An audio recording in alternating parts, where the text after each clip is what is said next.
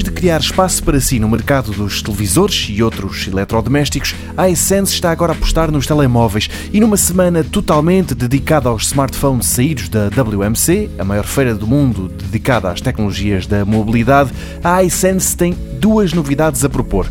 Uma delas é o U30, um smartphone que aderiu à nova moda dos ecrãs com um furo para a lente da câmara fotográfica. Este é de 6,3 polegadas e tem uma bateria espaçosa que promete bastante autonomia, mas o que mais salta à vista é o outro, o A6, um smartphone com dois ecrãs, um à frente, outro atrás. O principal é de 6 polegadas, AMOLED Full HD. O outro é totalmente diferente. É de tinta eletrónica e ink e mede 5,6 polegadas. É a preto e branco e também mais lento a responder aos toques, pelo que o mais provável é que os utilizadores optem por usá-lo à noite, numa altura em que os olhos estão mais cansados e já não há tanta pressa nem energia.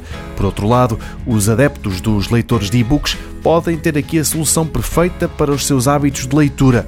De um lado está um smartphone normalíssimo, do outro, o livro que estão a ler. De resto, as outras especificações identificam o iSense A6 como sendo de gama média, mas com uma outra característica nada habitual. Tem infravermelhos, pelo que pode servir de telecomando dos televisores lá de casa.